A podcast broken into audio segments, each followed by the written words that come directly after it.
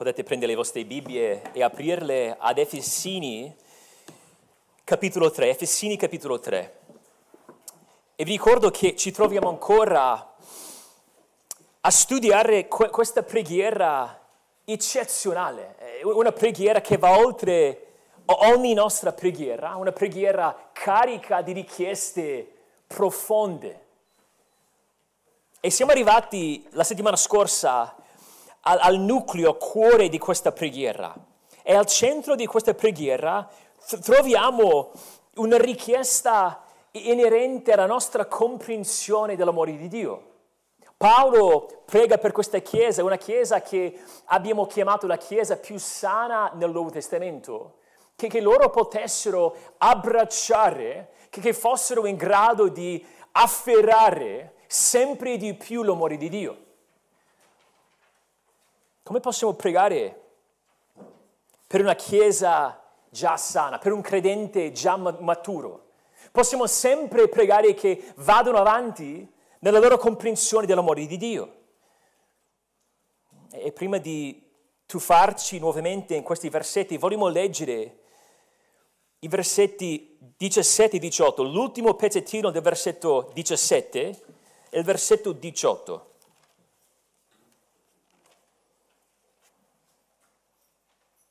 Perché radicati e fondati nell'amore, siate resi capaci di abbracciare con tutti i santi quale sia la larghezza, la lunghezza, l'altezza e la profondità dell'amore di Cristo. Ci fermiamo lì, preghiamo, Signore, che questa richiesta diventi la nostra. Prego per, per ogni cuore che è qui in sala stamattina che, che tu possa liberarla da, da ogni confusione, affinché noi possiamo abbracciare con, con gli occhi di fede, di, di, di cuore, l'immensità del tuo amore per noi. Padre, se ci sono persone scoraggiate stamattina, prego che possano essere sollevate, abbracciate da, da, da, dal tuo amore, che possono conoscere in un modo profondo la gioia della tua consolazione. Padre, ti prego che tu possa portarci tutti quanti vicini al tuo amore. E preghiamo queste cose nel nome di Cristo. Amen. La vita cristiana è una scoperta continua dell'amore di Dio per noi. Chi è il cristiano contento? Cioè chi è il cristiano felice? Il cristiano contento, il cristiano felice è colui che lotta per far sì che l'amore di Dio assorba così tanto la sua mente da attrarre a Cristo ogni affetto del suo cuore. Il credente contento il credente maturo, è colui che sa crogiolarsi nell'amore di Dio deliziarsi della sua benignità. Riflettere sull'amore di Dio è un modo per pregustare l'amore che sarà il nostro nel paradiso. 1 Corinzi 13 ci dice che l'amore non verrà mai meno. Il nostro futuro sarà una contemplazione perfetta dell'amore di Dio sarà un vivere pienamente, a tutti gli effetti, in tutti i sensi, la gioia dell'amore del nostro Dio. Però il segno distintivo del credente immaturo è una comprensione dell'amore di Dio superficiale e semplicistica. Noi vorremmo crescere nel nostro amore di Dio ne abbiamo bisogno. Pink dice che nulla può maggiormente riscaldare il cuore di un santo, di, di, un, di, di un, un santo contemplazione spirituale dell'amore di Dio. Quando egli lo considera con attenzione, egli viene elevato al di là e sopra il proprio miserabile io. se ci chiediamo co- cos'è che può riscaldarci il cuore, se mi rendo conto che la mia vita cristiana si sta sviando, mi, mi sto allontanando dalle cose importanti, vedo in me un'apatia che cresce, vedo che il mio desiderio di ubbidire diminuisce in qualche modo, si affievolisce. C- cosa devo fare per rimettermi in carreggiata? La risposta, secondo questo teologo di nome Pink, sarebbe che dobbiamo riscaldarci il cuore contemplando l'amore di Dio per noi. E magari sbagliamo perché iniziamo pensando dobbiamo fissarci lo sguardo delle mancanze del nostro amore per Dio. Ed è anche vero, dobbiamo confessare le nostre mancanze. Dobbiamo ammettere che non amiamo il Signore quanto dovremmo. Però ancora prima dobbiamo ricordarci di quanto ci ama. Dobbiamo prendere quel tesoro di, di quella frase Dio ci ama e guardare ogni sua sfaccettatura. Non possiamo accontentarci di una visione bassa dell'amore di Dio. Dobbiamo conoscere di più. La vita cristiana è un viaggio, un viaggio verso il paradiso, un viaggio nel quale vogliamo, vogliamo sapere sempre di più per quanto riguarda la grandezza del nostro Dio. Quando ci rinnoviamo la mente con pensieri eccelsi dell'amore di Dio, è come se mettessimo legna sul fuoco del nostro cuore. È come se ci cibassimo di un cibo ricco di nutrienti. Dobbiamo imparare a contemplare l'amore di Dio, l'amore di Cristo per noi ed è proprio quello che Paolo fa in questa preghiera. Ci sono tanti modi per crescere nella nostra contemplazione dell'amore di Dio. Un altro teologo di nome Turritini dice che ci sono quattro, quattro cose in maniera particolare che ci aiutano a sottolineare la grandezza dell'amore di Dio per noi. Dice che ci sono quattro cose e penso che sia un bel riassunto di quello che vediamo nella Bibbia. Dice che innanzitutto la prima cosa è che dobbiamo fissarci lo sguardo sulla maestà di colui che ci ama. L'amore con il quale Dio ci ama è un amore unico, diverso, santo. E poi, in secondo luogo, dobbiamo guardare la povertà e l'indegnità di coloro che sono amati. Cioè, se voglio capire la grandezza del suo amore per me, posso attingere in un modo più completo a quell'amore guardando la mia indignità, il fatto che non merito niente di quello che ricevo. Terzo, possiamo poi dall'altro canto guardare la dignità di colui nel quale siamo amati. Cioè guardiamo Cristo, guardiamo la sua incarnazione, potremmo anche parlare del costo dell'amore. E poi la quarta cosa che sottolinea la grandezza dell'amore di Dio per noi è la sua eccellenza, il grande numero e l'eccellenza dei doni che si riversano su di noi per, per questo amore. Possiamo elencare tutte le benedizioni che ci appartengono in Cristo.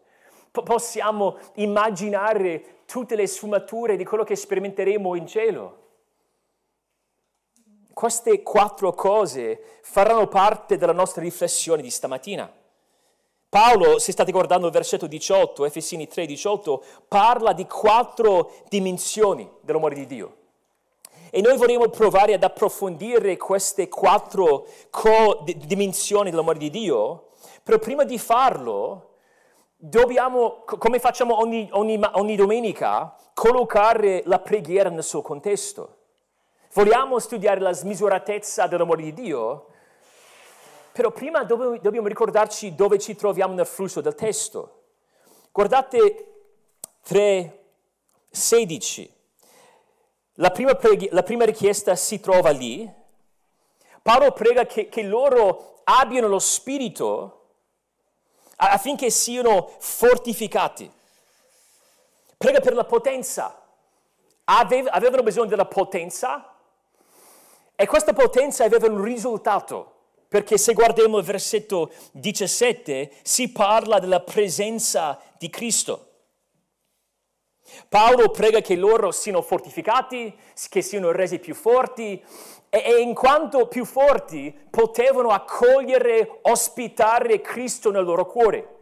Si tratta di un'esperienza più piena della sua presenza, della sua dimora, della sua abitazione. E c'è una progressione, perché queste richieste sono interconnesse. Perché nel versetto 18 sta pregando per, quest- per questa nuova prospettiva. Quindi passiamo dalla potenza nel versetto 16 alla presenza nel versetto 17 e avendo la potenza e la presenza, Paolo prega che loro abbiano una nuova prospettiva. Per riassumere, Paolo prega che lo Spirito possa fortificarci in modo che il nostro cuore sia sempre di più l'abitazione di Cristo, affinché possiamo coltivare una nuova prospettiva sull'amore di Cristo. Abbiamo già iniziato a sviscerare questo concetto dell'amore di Cristo l'ultima volta. Abbiamo detto che, se state guardando il versetto 10, la richiesta principale è, composta di questi verbi, resi capaci e abbracciare. Abbiamo bisogno di, di forza, di potenza, di capacità, di abilità per poter abbracciare oppure afferrare. E abbiamo elaborato questo principio guardando il contesto e abbiamo detto che nel versetto 18 e alla fine del versetto 17 c- c'erano tre incoraggiamenti per rafforzare la nostra presa sull'amore di Cristo. Abbiamo visto nel versetto 17 la sua basilarità. Dice alla fine del versetto 17, radicati e fondati nell'amore. Noi siamo ancorati nell'amore di Dio. E abbiamo detto che tutto parte da, dal suo amore per noi. E ci siamo chiesti, ma, ma si tratta dell'amore di Dio per noi o del nostro amore per Dio o del nostro amore per gli altri? E abbiamo detto sì, in un certo senso valgono tutti e tre amori, proprio perché tutto parte dall'amore di Dio per noi. E quando Dio ci ama, ci vuole bene, ci dà la sua bontà e dandoci la sua bontà, quando Dio mi ama, io amo Dio di più. Quindi l'amore di Dio per me produce l'amore di Dio in me, cioè, cioè l'amore per Dio in me. E quell'amore che ho per Dio si concretizza nel mio amore per gli altri. La vita cristiana è fondata nell'amore. Dio mi ha amato prima della fondazione del mondo, mi ha scelto suo, in suo figlio, l'ha amato. Nel suo amore mi rigenera, mi dà, mi dà la nuova vita e poi mi cura di giorno in giorno la santificazione portandomi piena, al pieno amore nello stato eterno.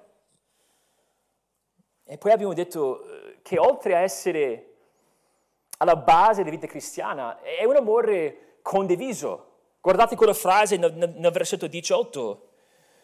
Dice, siate resi capaci di abbracciare con tutti i santi, quale sia la larghezza, eccetera, però con tutti i santi l'amore deve essere condiviso, non è qualcosa che sperimento da, da solo.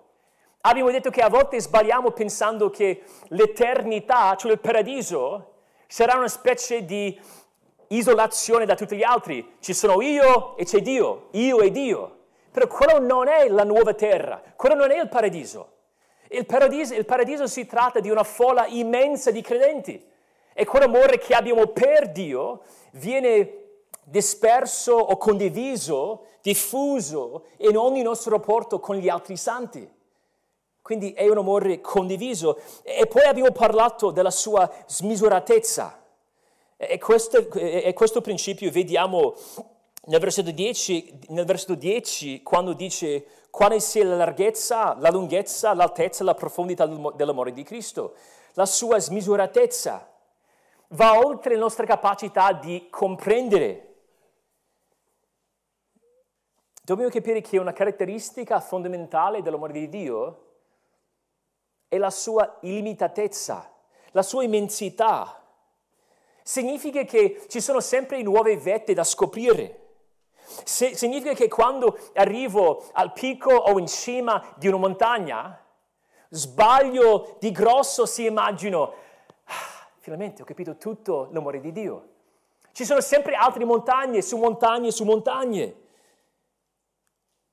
E questo testo, queste quattro dimensioni, sottolineano sono una, sotto, sono una sottolineatura dell'intensità con cui Cristo ama i credenti. Infatti si incontra un linguaggio molto simile in Giobbe 11, potete soltanto ascoltare. L'amico di Giobbe, pur non dicendo sempre tutto nel modo corretto, dice questo di, di giusto, dice, puoi forse scandagliare le profondità di Dio, arrivare a conoscere appieno l'Onnipotente? Ovviamente la risposta è no. Si tratta di cose più alte del cielo. Tu che faresti? Di cose più profonde del soggiorno dei morti. Come le conosceresti? La loro misura è più lunga della terra, più larga del mare. Vediamo que- que- quelle quattro dimensioni, parlando dell'essere di Dio, dell'essenza di Dio. Dio è incomprensibile. Dio è amore e se Dio stesso è incomprensibile e Dio è amore, significa che in qualche modo il suo amore è incomprensibile. Questa è una parte importante del nostro testo. Però dobbiamo fare attenzione, perché quando diciamo che Dio è incomprensibile oppure che il suo amore è incomprensibile, non intendiamo che non possiamo conoscere niente del suo amore. Non intendiamo neppure che dobbiamo spegnerci il cervello e andare sulla nostra emotività. Stiamo dicendo che soltanto Dio stesso può capire perfettamente il suo amore. È un amore eterno, un amore divino, un amore di cui noi siamo partecipi, però visto che è incomprensibile umanamente parlando, ci sarà sempre più da scoprire. Ecco il motivo per cui stiamo parlando della vita cristiana come un viaggio verso la conoscenza dell'amore di Dio.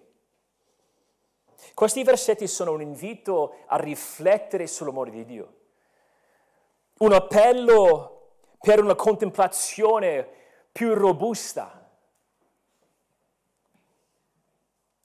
Vogliamo stamattina misurare quello che non si può misurare, non perché vogliamo contenere l'incontenibile, vogliamo provare a toccare qualcosa dell'inizio, dell'inizio dell'amore di Dio per noi.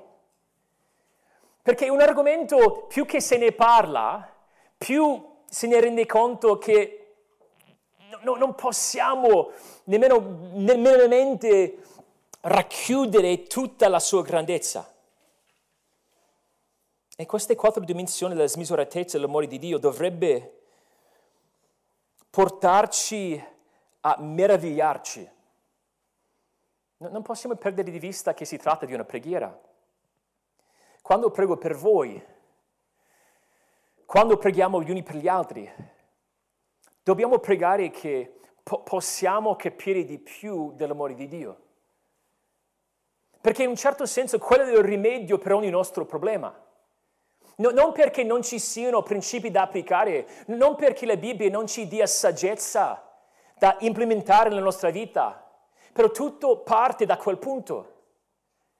Se non capisco l'amore di Dio per me, posso applicare migliaia di migliaia di principi e sarò ancora mancante, carente, perché devo capire il suo amore per me. Allora stamattina abbiamo l'opportunità per sbarazzarci di concetti inadeguati e provare a capire nuovamente deliziarci del suo amore. Come abbiamo detto ci sono quattro dimensioni, queste dimensioni non parlano di qualcosa necessariamente di specifico, però ci invitano a riflettere, vogliamo riflettere insieme stamattina. Prima possiamo contemplare la, la larghezza dell'amore di Dio, la larghezza. L'amore di Dio è più largo dell'oceano, più vasto dell'universo, e possiamo scorgere la larghezza dell'amore di Dio nella sua capacità di coprire ogni nostro peccato. Salmo 32.1 dice, beato l'uomo a cui la trasgressione è perdonata e il cui peccato è coperto. Satana vive per sminuire l'amore di Dio e pertanto prova a ingannarci convincendoci che, si, che ci siano tanti peccati imperdonabili. Satana vuole scoraggiarci, vuole sopraffarci quando cadiamo, quando inciampiamo, vuole aggiungere un altro peso provando a sussurrare nel nostro orecchio, sei andato oltre, ti sei allontanato troppo dall'amore di Dio, no, non puoi andare indietro. Dio non potrebbe amarti a questo punto. Però quello che troviamo nella Bibbia è che Gesù è pronto a perdonare. Infatti quando Gesù stesso parla del peccato imperdonabile, quell'unico peccato, dice poco, poco prima, in verità vi dico, ai figli degli uomini saranno perdonati tutti i peccati e qualunque bestemmia avranno proferita. L'amore di Dio è, è abbondante. Dove il peccato è abbondato, la grazia è, so, è sovraabbondata, Romani 5:20. L'amore di Dio non può adattarsi, adatt, adattarsi agli altri vecchi del nostro concetto troppo umano di Dio, perché il suo amore è troppo esteso, è troppo grande. Quando pensiamo al suo amore per noi dobbiamo immaginare un fiume che straripa. L'amore di Dio si espande continuamente. Una volta che pensiamo di averlo contenuto o capito, dobbiamo sempre aprirci la possibilità che c'è ancora da capire. Se, sta- se, se siete mai stati al Pantheon a Roma, sapete che ci sono queste colon- um, colonne grandissime, hanno un diametro di 1,5 metri, e mi ricordo benissimo immagini dei miei figli che stavano lì prov- provando ad abbracciare, a, provando a mettere le braccia intorno a quelle colonne. Sembrano delle formiche intorno a, al tronco di un albero gigantesco. Eh, però possiamo pensare all'albero più largo del mondo. L'al- l'albero più largo del mondo ha un diametro di 11 metri. E se noi ci mettessimo davanti a quell'albero provando a, a metterci le braccia intorno, a, a toccarci um, le mani, sarebbe una cosa impossibile.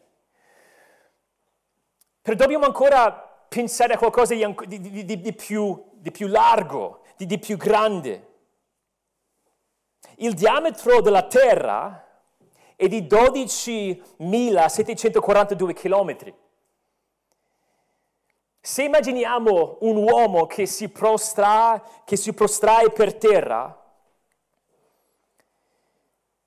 che si sdraia per, per terra, provando ad abbracciare il mondo, provando a toccarci le mani, a mettersi le mani intorno, mettersi le braccia intorno al mondo, noi diremo, ma, ma, ma che, che, assurdità! Quello che sta toccando è soltanto la, la minima parte del, del, del pianeta.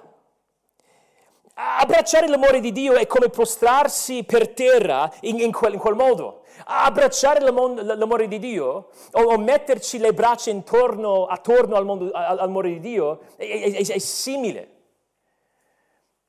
Più che lo conosciamo, più che c'è da, da vedere. Vediamo l'ampiezza dell'amore di Dio anche nella salvezza che si diffonde fino all'estremità della terra. Dio ha deciso di redimere persone da ogni posto. Cristo ha acquistato a Dio con il suo sangue gente di ogni tribù, lingua, popolo e nazione.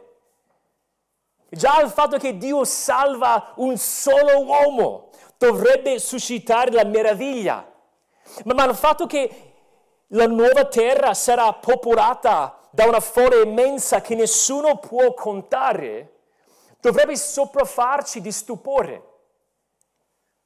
Ci sarà una folla composta di ogni nazione, ogni lingua. E quella folla griderà la salvezza appartiene al nostro Dio che siede sul trono e, all'agnello. E quella folla sarà composta di, di credenti che, che muoiono di vecchiaia, dopo decenni di fedeltà, come l'Apostolo Giovanni.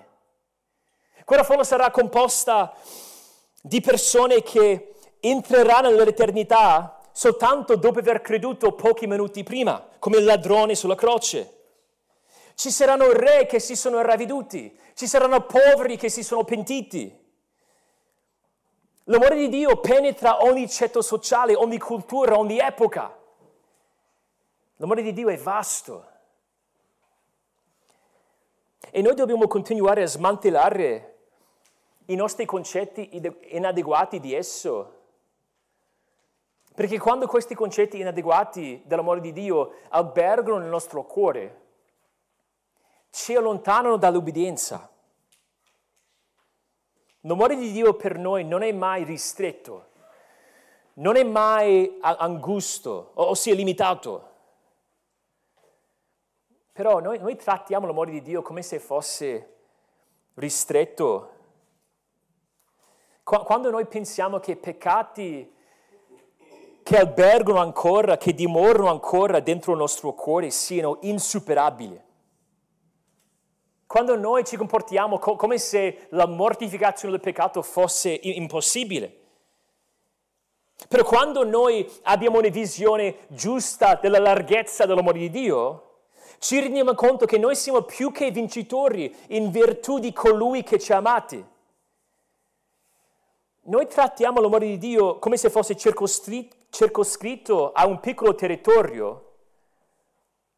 Quando crediamo che non possiamo amare i nostri nemici, o quando crediamo che l'amore non possa essere il vincolo della perfezione, trattiamo l'amore di Dio come se fosse insufficiente o scarso in qualche modo, quando la durezza dei cuori degli altri ci porta a dubitarne. Quando vedo un mio caro amico, un mio parente, che si indurisce il cuore e da quella durezza inizia a proiettare quella durezza su Dio e penso sicuramente l'amore di Dio è limitato in qualche modo sicuramente non è abbastanza ampio o largo per arrivare a colpire quel cuore. In, in, in quel momento dobbiamo ricordarci quanto va oltre le nostre capacità di comprendere. Nello stesso modo che abbiamo detto, l'abbracciare la terra o provare a mettersi le braccia attorno alla terra è un'assurdità totale. Sarebbe ugualmente assurdo sostenere di aver bevuto l'intero mare perché ha esseggiato una goccia di acqua.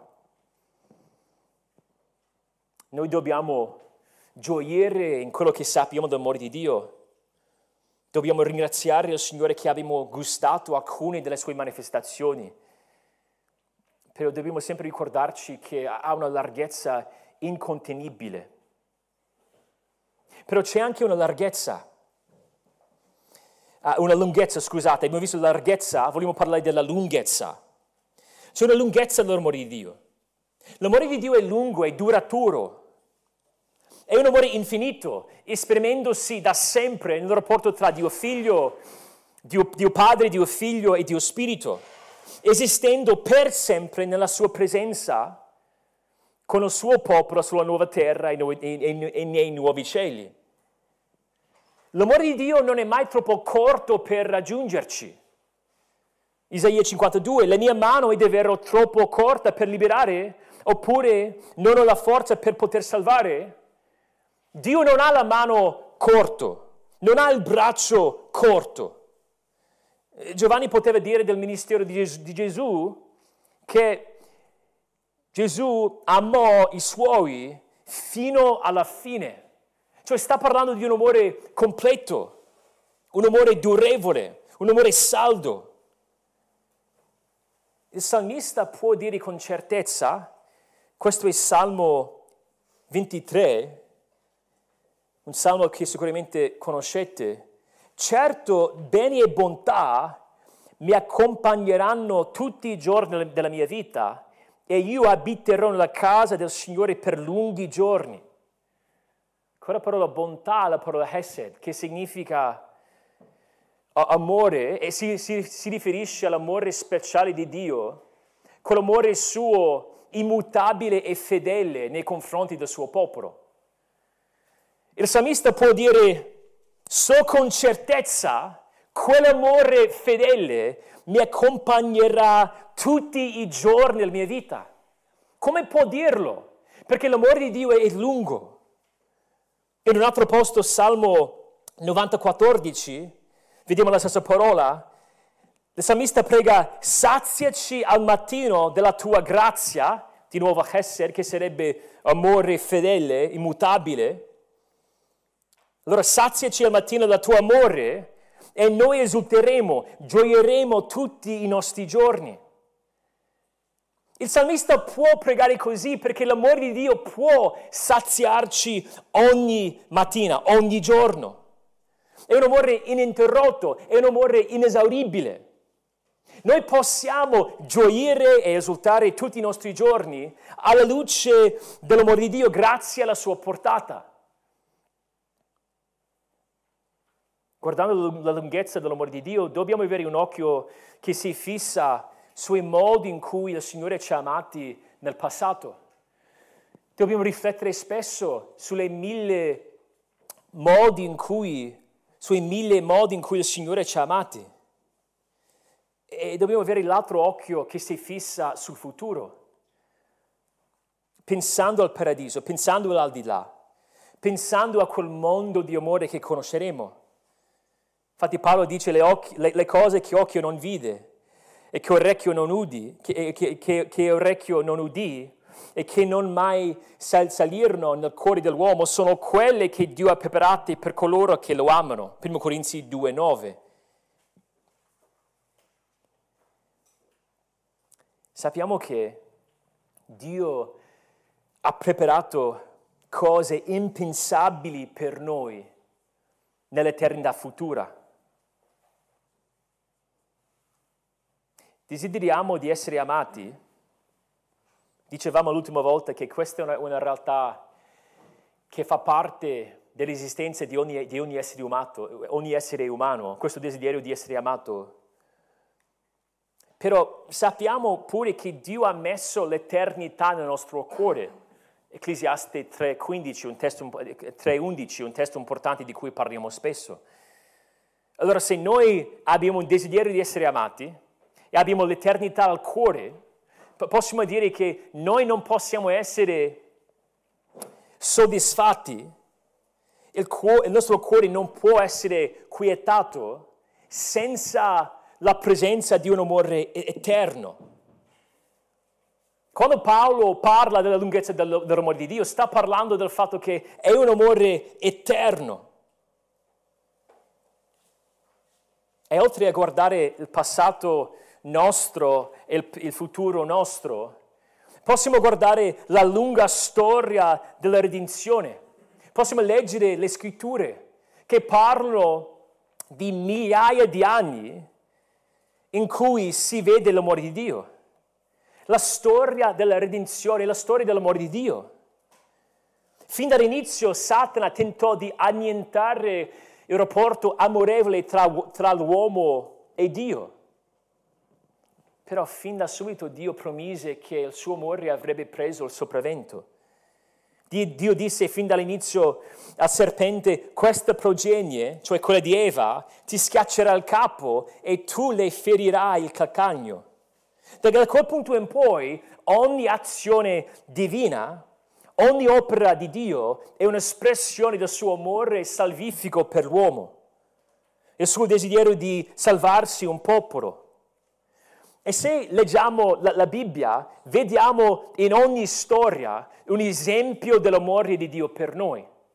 Anche se non riguarda noi in modo specifico, per esempio, visto che noi non facciamo parte del popolo di Israele, possiamo dire che il nostro Dio ama in quel modo. E se pensiamo di, all'amore di Dio nel modo giusto, dovrebbe cambiare il modo in cui leggiamo queste storie. Per esempio, quando leggiamo la storia della famiglia di Noè, che scampò dall'ira di Dio nell'arco, no, noi dovremmo leggere quella storia come un esempio dell'amore di Dio. Dovremmo pensare, pensare in primis, noi meritiamo di essere distrutti, sterminati da un diluvio come tutto, tutto il resto dell'umanità nei giorni di Noè. Ma noi in modo simile scampiamo dall'ira di Dio, non in un'arca, ma in Gesù Cristo. Quando noi pensiamo all'esodo, al Mar Rosso, dobbiamo capire che se siamo onesti, se siamo realistici guardando il nostro cuore, dobbiamo ammettere che noi meritiamo di annegare nell'acqua del Mare Rosso come l'esercito del faraone. Però il nostro Signore in Cristo ci fa passare, ci fa camminare sulla terra asciutta. E anche quei muri di acqua al Mar Rosso sono segni, sono monumenti dell'amore di Dio. E potremmo citare oh, migliaia di testi, centinaia di esempi. Il fatto che il, amore di Dio è lungo significa che per il credente non esiste un domani privo dell'amore di Dio l'ansietà ci affligge quando immaginiamo un domani senza l'amore di Dio. Però dobbiamo ricordarci della sua lunghezza, della sua continuità. Ogni giorno Dio Padre fa cooperare ogni cosa per il nostro bene. E Dio Padre non permette che nessuna cosa ci affligga che nessuna cosa ci tocchi se, se non per il nostro bene, se non per la nostra crescita, in quanto il Signore corregge quelli che Egli ama. Dio figlio si incarnò, sappiamo tutto quello, siamo sotto Natale quasi. Si incarnò per morire per il nostro perdono, per risuscitare per la nostra giustificazione. Però a volte pensiamo, ma finisce lì è sceso in cielo e lì alla destra del Padre, però a volte ci dimentichiamo del fatto che è ancora uomo. Nell'incarnazione Dio Padre mandò Dio Figlio, Dio Figlio si prese su, su di sé la carne e visse nella potenza dello Spirito. Però non era una cosa temporanea. E se voglio chiedermi della portata, della durata dell'amore di Dio, basta pensare all'incarnazione il fatto che Dio è uomo è una garanzia dell'amore di Dio per me. Gesù, Dio uomo, è lì a intercedere per, intercedere per noi di giorno in giorno. Lo Spirito è con noi ogni giorno. Romani 5, quando Paolo parla dello Spirito, dice che l'amore di Dio è stato sparso nei nostri cuori mediante lo Spirito che ci è stato dato. E che lo Spirito produce in noi il frutto dello Spirito è in primis l'amore di giorno in giorno. Non esiste un domani privo dell'amore di Dio per il credente. Esiste per noi soltanto l'opportunità di conoscerlo di più. Però Paolo parla anche dell'altezza dell'amore di Dio, della sua altezza. L'amore di Dio è alto ed elevato, è un amore più nobile, un, amore diverso.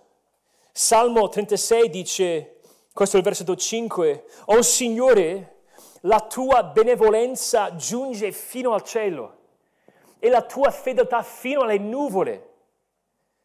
E poi se andiamo al versetto 7, Salmo 36, 7, il salmista dice, Oh Dio, come è preziosa la tua benevolenza. Perciò i figli degli uomini cercano rifugio all'ombra delle tue ali. Noi possiamo rifugiarci all'ombra delle ali del nostro Signore proprio perché ha un amore diverso, un amore eccelso. Noi possiamo pensare agli atti più commoventi che sono possibili umanamente parlando e tutti quei atti di amore umani impallidiscono davanti all'amore di Dio. Un marito che si prende cura di sua moglie moribonda, un amico che dà la sua vita per i suoi amici, eccetera. Però questi, ogni volta che incontriamo un tale amore, un amore vero, un amore di, di, di, grande significato, dobbiamo capire che sono soltanto raggi imperfetti dell'amore di Dio che è il sole. Allora ogni cortesia, ogni gentilezza, ogni simpatia che sperimentiamo in questa vita dovrebbe farci pensare a quella fonte, a quella fonte perfetta dell'amore a quella fontana che non smette mai di scorrere. Il suo amore è un amore maesto, eh, maestoso, superiore ad ogni altro amore. Il nostro amore è sempre contaminato in qualche modo nostri, dai nostri motivi imperfetti. L'amore di Dio è eccelso perché è puro e incontaminato da qualsiasi cattiveria. No, non è corrotto dall'egoismo, non è alterato dall'ipocrisia. L'amore di Dio è paziente, benevolo, non invidia, non si vanta, non si gonfia, non si comporta in modo sconveniente. L'amore di Dio è la comunicazione della sua bontà alle sue creature.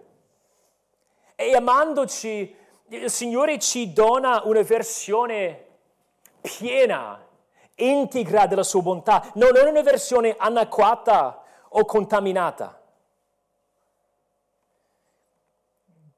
Il suo amore è alto, è altissimo, perché quando Dio ci ama, ci dà la sua bontà, cioè si unisce a noi, ci accoglie Dio dà a noi se stesso. E il suo amore è anche alto perché è una fortezza posta in cima di una montagna ed è, ed è impenetrabile.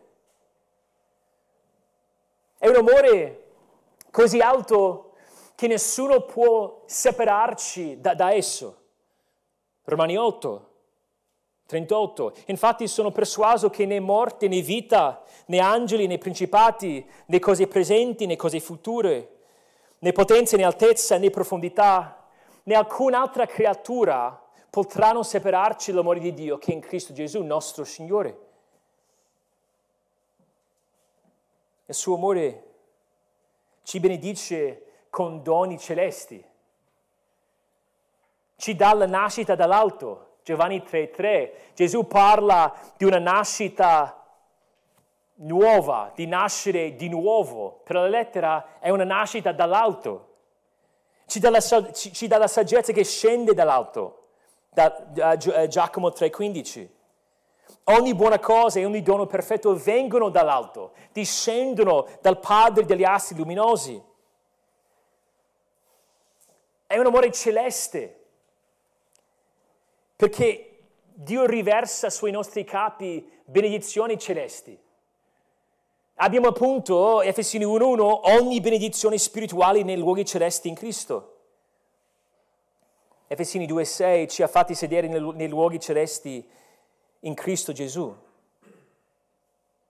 Il fatto che è un amore alto ci ricorda che gli amori che possiamo sperimentare in questo mondo non sono niente a confronto con quell'amore.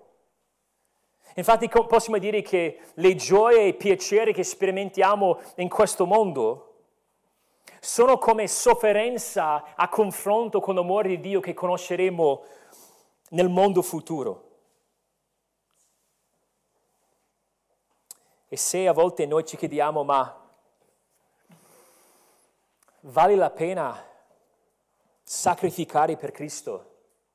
Vale la pena rinunciare a noi stessi, prenderci la nostra croce e seguire Cristo nel mezzo di un mondo che lo odia, provando ad amare altri che a volte non ci amano.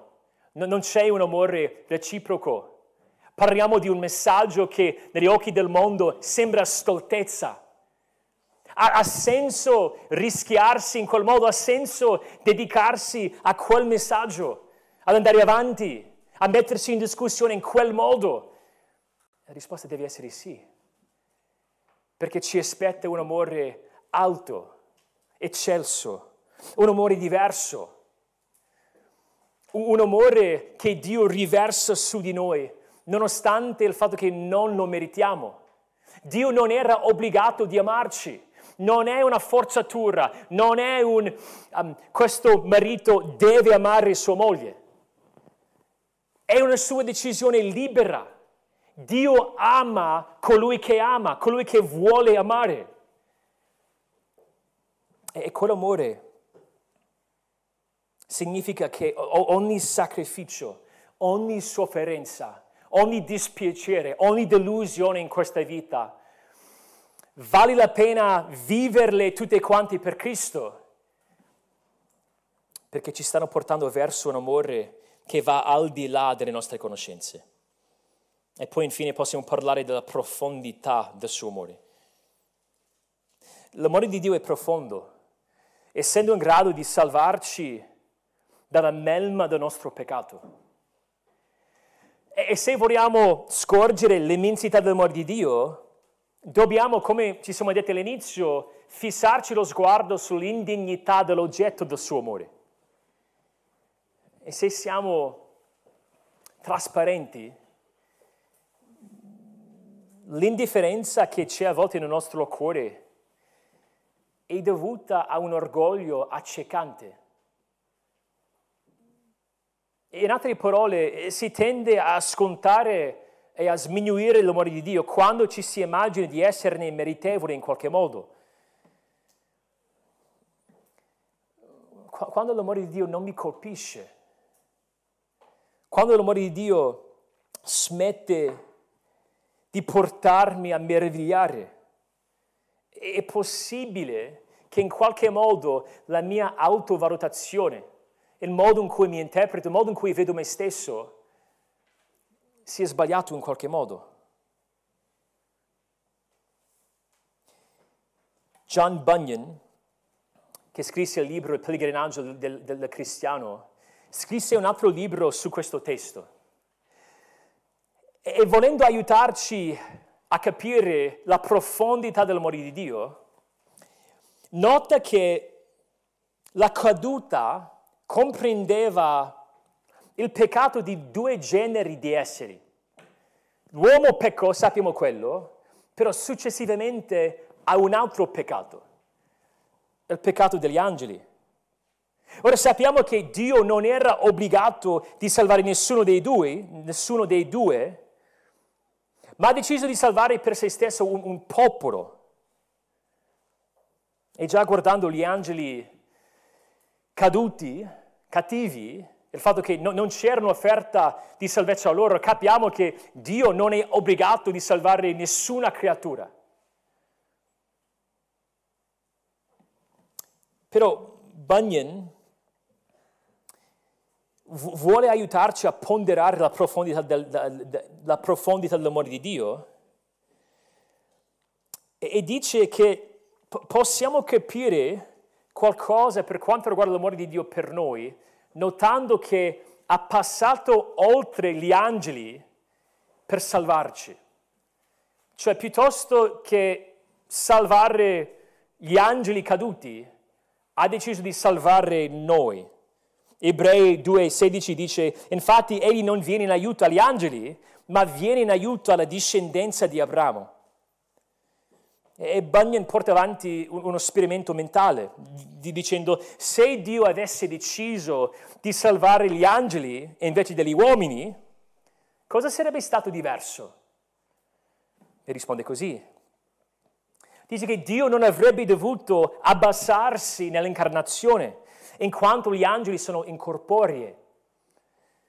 Dice, essendo creature più nobili di noi, gli angeli, gli angeli salvati capito, avrebbero capito più del piano della redenzione. E dice, se, se loro fossero stati salvati e noi no, noi non saremmo stati in grado di attaccare la loro fede e la loro speranza come fanno loro a noi. E poi dice, se Dio avesse deciso di salvare gli angeli piuttosto che gli uomini, loro essendo, loro essendo creature più potenti e più forti, sarebbero stati più in grado di adorare Dio per la sua misericordia. Però Dio non ha deciso di salvare gli angeli. Non ha deciso di salvare queste creature, creature più gloriose di noi. Primo Giovanni 3:1 dice, vedete un comando, vedete quale amore ci ha manifestato il Padre, dandoci di essere chiamati figli di Dio, e tali siamo. Noi. E c'è qualcosa di inesplicabile dell'amore di Dio. Se tu sei in Cristo, Dio ti ha strappato dal fuoco. Ma ti rendi, ti rendi conto, percorrevi quella via spaziosa che porta alla perdizione. Eri indirizzato verso un'eternità priva dell'amore di Dio.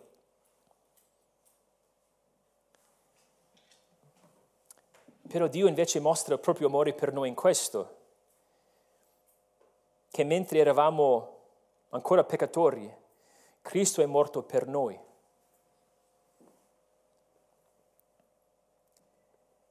A volte, quando ci troviamo abbattuti in spirito, ci sentiamo giù e, e i, i salmisti ne parlano spessissimo.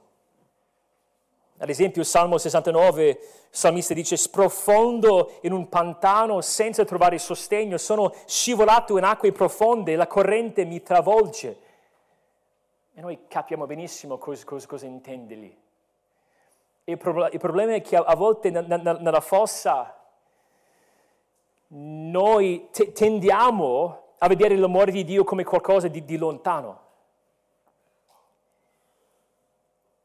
Però se ci ricordiamo che l'amore di Dio è sceso fino ad incarnarsi in Cristo, il ricco divenne povero per noi, Gesù sperimentò tutte le cose normali della vita umana. Gesù si sottomise a genitori imperfetti. Gesù sopportò discepoli che si confondevano continuamente. Ubbidì perfettamente per noi. Non c'è nessun motivo per dubitare l'amore di Dio. Sbagliamo se noi pensiamo di dover tirarci fuori dal pantano fangoso e di dover posare i nostri piedi sulla roccia senza l'aiuto del suo amore. Spesso noi tendiamo a pensare, mi trovo in difficoltà, mi rendo conto di, di essere in difficoltà, so che un domani, un giorno dopo, Devo tornare a chiedere aiuto a Dio. So che deve succedere prima o poi. Però se l'amore di Dio è profondo, se può raggiungerci in un pantano, possiamo abbracciarlo anche da, dalla nostra bassezza, anche da quel punto così profondo. Dobbiamo ricordarci che il nostro Salvatore è venuto per salvare coloro che stanno male, coloro che hanno bisogno di un medico. Il nostro Salvatore è colui che ha mangiato con i pubblicani e le prostitute. Ed è venuto per trasformargli radicalmente la vita. Cosa possiamo dire dell'amore di Dio? Abbiamo parlato di queste quattro dimensioni, però dopo questo discorso rimaniamo pensando, ma c'è, c'è, di più che possiamo dire. Abbiamo appena toccato l'inizio dell'inizio di, di una riflessione sull'amore di Dio. Però questo testo dovrebbe suscitare in ognuno di noi una curiosità, un desiderio ardente di capire di più. sul sito web YouTube ci sono caricati su quella piattaforma 500 ore di video ogni minuto di ogni giorno. Se noi potessimo raccogliere tutti i video che esistono su YouTube, tutti quanti, questi miliardi di ore di video, tutti quei video sarebbero insufficienti di spiegare pienamente l'amore di Dio. Se ognuno di quei video parlasse di un aspetto dell'amore di Dio, sarebbero del tutto insufficienti per approfondire perfettamente ogni sua sfumatura. Credente, se tu sei in Cristo, la tua missione, un modo per spiegarlo in questa vita, è di capire sempre di più questo amore. Vuoi la vita appagata, vuoi la vita piena, vuoi la vita contenta, felice e beata, devi conoscere l'amore di Dio. Edwards dice, l'abbiamo citato alla fine dell'ultima volta, che c'è un tale amore e una tale grazia nel cuore di Dio che se capiste la, sua larghezza, lunghezza, altezza e profondità, non sareste mai scoraggiati. Signore, noi non vogliamo essere scoraggiati. Non vogliamo essere distrutti e sopraffatti da questa vita. Anzi, vogliamo capire il suo vero significato. Vogliamo conoscere il, il tuo amore. Oh Padre, so quanto tendo ad andare dietro a cose che promettono un, un vero, una vera gioia, una vera esperienza di qualcosa di significante, però mm, non fanno altro che allontanarmi da, da te e so che noi abitiamo un mondo strapieno di distrazioni, cose che ci promettono di, di sperimentare qualcosa di importante, di, di, di significante, però alla fine non ci portano che a, a superficialità. Oh Padre, noi vogliamo essere un, un, popolo che capisce più del tuo, amore, del tuo amore di giorno in giorno. Ti prego che possiamo capire la, la sua larghezza, che possiamo capire la sua lunghezza, la sua altezza la sua profondità. Fa che questo testo sia per noi prezioso e prego tutte queste cose nel nome di Cristo. Amen.